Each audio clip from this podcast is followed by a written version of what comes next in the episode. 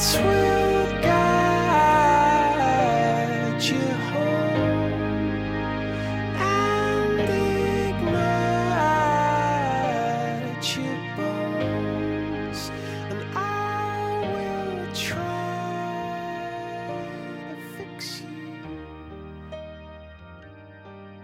Buongiorno, buon pomeriggio o buonasera, qui è Mari e questo è Persone, uno spazietto che spero possa diventare un piccolo rifugio personale. Un rifugio non capace di darti risposte, ma in grado, spero, di farti riflettere sulle cose. Dopo questa breve pausa pasquale sono tornata con un nuovo argomento ed ero molto indecisa se chiamare questo nuovo episodio ansia o insicurezza. Poi riflettendoci un momentino su ho capito che più o meno le due cose vanno ad intrecciarsi. Dove non arriva una arriva l'altra e spesso queste vengono anche accompagnate dal sentirsi soli. A vent'anni ci si sente spesso soli e forse questa nostra generazione lo sente più di tante altre. Non credo che i nostri genitori siano stati così soli, così confusi o comunque non così tanto quanto noi. Non so se ti capita mai, ma io penso spesso a quanto dovessero essere diverse le vite dei nostri genitori o addirittura quelle dei nostri nonni rispetto a quelle che viviamo noi tutti i giorni. Pensa a cosa facevano nel loro tempo libero e pensa a cosa facciamo noi oggi. Pensa a come si viveva la musica, lo sport, pensa alle relazioni. L'idea era quella di trovare una persona, mettere su famiglia, creare una rete familiare di salvataggio e partecipare ad un'idea di comunità. Da quel processo là non si usciva, quindi le relazioni dovevano per forza essere durature ed in teoria anche monogame, anche se poi non lo erano perché gli esseri umani sono sempre gli stessi. E questo magari non regalava libertà e non sto dicendo sia una cosa giusta, però avevi una stabilità, una sicurezza. Sapevi quello che era il tuo posto nel mondo. Non so se ti capita mai di vedere le foto dei tuoi genitori, dei tuoi nonni. Parlo di quelle fotografie con quel colore rugginoso, sgranato, tipico della fotografia scattata in analogico. Mi piace pensare che dietro ci sia un meccanismo, un processo, un processo appunto che abbia portato alla creazione di quei colori e quando penso agli anni 70-80 non riesco ad immaginarmeli in un altro colore, con un colore diverso. Non riesco a mettere in quegli anni il colore che usiamo, che vediamo noi oggi. Immagino il tutto immerso in quella luce giallognola presente appunto in,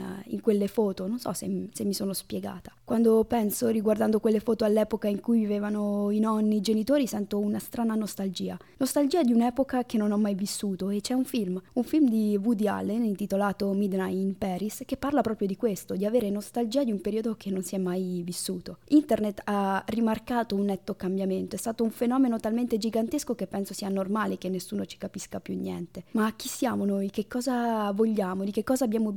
Dove stiamo andando? Io non lo so e forse nessuno lo sa e questo potrebbe essere il grosso problema della nostra generazione. Dobbiamo scrivere delle regole che non sono mai state scritte per imparare a vivere in un'epoca che nessuno ha mai vissuto e per di più dobbiamo anche districarci in mezzo a nuovi lavori, Tinder, rating, fake news e nel mentre, come se non bastasse, abbiamo anche l'impressione che tutti coloro che ci circondano siano più avanti di noi. Pensiamo spesso che gli altri vivano una vita più felice e spensierata della nostra, ma la verità è che siamo tutti ansiosi, preoccupati a prescindere da quanto Instagram ci faccia credere, solo che è strano. È strano parlarne in un posto, in un luogo in cui nessuno ne parla mai. Ho letto da poco un libro che si chiama Vita su un pianeta nervoso ed è un libro molto interessante, davvero, nel quale l'autore vive tantissimo l'ansia del mondo contemporaneo e credo descriva molto bene la nostra realtà. È una cosa molto carina. Lui inventa una nuova unità di misura, lo psicogramma. Seguimi, in pratica fa una lista di cose che all'interno della sua vita gli tolgono psicogrammi, cioè grammi di energia psicologica disponibile. E fra queste cose possiamo trovare gli esami, il lavoro, cambiare il medico in famiglia, fare questo, fare quell'altro e così via. Così come esistono delle attività che ci tolgono energia psicogrammi, ce ne sono tante altre che invece ce ne regalano, come ascoltare buona musica, essere circondati dalla natura, fare una passeggiata, stare con la propria famiglia e così via, ognuno ha le sue. E forse tutti dovremmo imparare a fare questa cosa qui,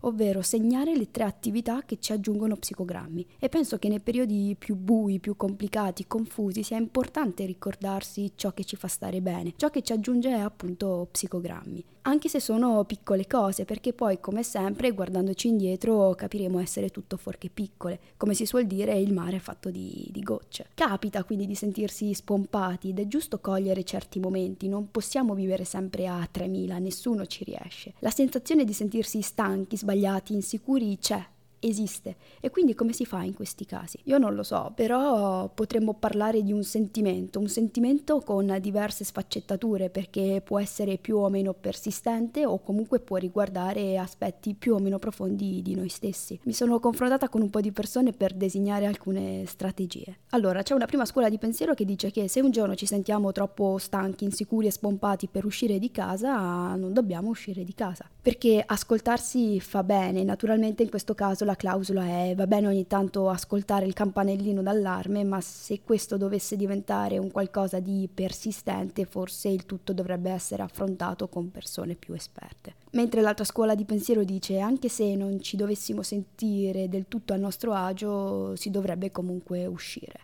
Questo non vuol dire fregarsene di tutto e di tutti, ma semplicemente abbracciare il nostro non essere a posto e portare tutto ciò con noi per dire e dimostrare agli altri come ci sentiamo, come ci vediamo. Esternare lo stato interiore spesso aiuta. Capita a tutti di sentirsi poco adatti, non esistono persone normali perché la normalità non esiste. Esistono però milioni di modi diversi di esistere e sono certa che molte persone che ci stanno accanto si sentono esattamente come noi, eppure non lo dicono. Pensano quello che pensiamo noi eppure non non viene espresso. Nessuno è a proprio agio con la vita, anzi facciamo così, portiamo avanti questa filosofia. Siamo tutti politicamente a disagio con la vita, ma siamo comunque felici di poterlo ammettere senza troppe paranoie. Dietro ad una persona piena di insicurezze, prima ancora del dubbio stesso, c'è una pacca sulle spalle non ricevuta, c'è l'assenza di un stai andando bene, manca la forza degli altri come regalo. Quindi dietro ad una persona colma di insicurezze, dietro anzi ad una qualsiasi persona potrebbe esserci tutto questo. Dunque, prima di giudicare potremmo abbracciare, abbracciare un pochetto più forte. Le insicurezze fanno male, a volte ci impediscono di fare passi importanti, forse io non sono l'esempio più adatto perché alle mie spalle ho una persona che mi ha indirizzato, una persona che mi ha fatto cadere da sola per capire dove e che cosa sbagliassi, ma non mi ha mai lasciato sola nel rialzarmi. Mi ha regalato tanta forza ma anche tanta gentilezza. Però sono anche consapevole del fatto che non tutti hanno questa fortuna. So che se cresci senza nessuno che ti dica che hai fatto bene, senza una parola di conforto che ti rassicuri dandoti il tuo posto al sole nel mondo, niente sarà mai abbastanza per riparare quel silenzio. Dentro resterai sempre un bambino un po' affamato di gentilezza che si sente incapace e manchevole qualsiasi cosa accada. E non importa se nel frattempo si è diventati la più bella delle creature perché le insicurezze spesso coprono la visuale. Non voglio dire che le insicurezze siano completamente da eliminare, bensì da accarezzare perché fanno parte di noi. Noi siamo anche le nostre insicurezze. Queste diventano un problema quando ci schiacciano, ci fanno perdere qualcosa, qualcuno a cui teniamo, diventano un problema quando non ci caratterizzano, ci rendono ciò che non siamo, quindi non lasciare che la paura prenda il sopravvento, fa sì che le lacrime possano diventare forza e la rabbia possa portarti a vedere l'obiettivo. Ce la si fa e se così non dovesse essere vuol dire che non si è ancora arrivati alla fine. Spero di non averti asciugato troppo, mi piace molto fermarmi un momentino a riflettere.